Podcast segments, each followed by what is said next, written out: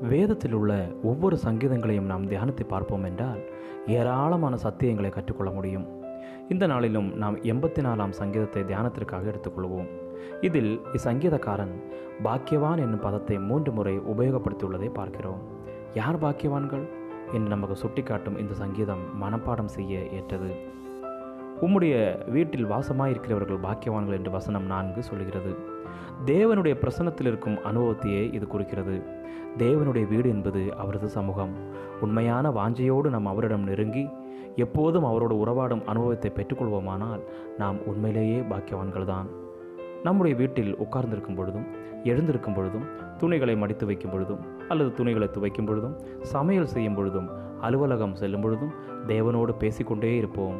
அதுதான் எத்தனை பேரின்பம் என்று வேதம் சொல்கிறது உம்மிலே பலன் கொள்கிற மனுஷன் பாக்கியவான் என்று வசனம் ஐந்து சொல்கிறது.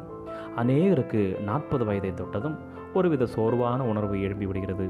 ஏதாவது வியாதி வந்து விடுமோ என்ற பயமும் வந்துவிடுகிறது அறுபது வயதை கடந்ததும் உலகமே நமக்கு சீனியர் சிட்டிசன் என்னும் முதியோர் பட்டத்தை தந்துவிடுகிறது வாலிப வயதில் மேக்கப் பண்ணினோமோ இல்லையோ?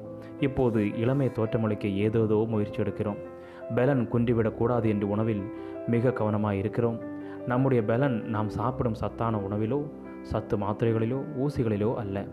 நம் பலன் அவரில் இருக்க வேண்டும் என்று வேதம் தெளிவாய் சொல்கிறது.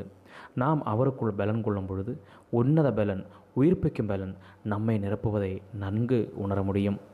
ஆபகோக் தீர்க்கன் போல கர்த்தர் என் பலன் என்று வீர முழக்கமிடுவோம் உம்மை நம்பியிருக்கிற மனுஷன் பாக்கியவான் என்று வசனம் பன்னிரெண்டு சொல்கிறது.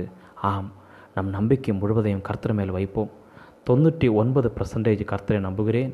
ஒரு சதவிகிதம் மட்டும் நான் மனுஷீகமாக முயற்சி எடுக்கிறேன் என்று சொல்லாமல் நூறு பர்சன்டேஜ் அதாவது நூறு சதவிகிதம் ஆண்டவரையே நம்புவோம். பாக்கியவான்களாய் இவ்வுலகில் வாழ்ந்து முடிப்போம். இவன்தாமே நம் ஒவ்வொருவருக்கும் கிருபை செய்வாராக. ஆமேன் ஆமேன். God bless you all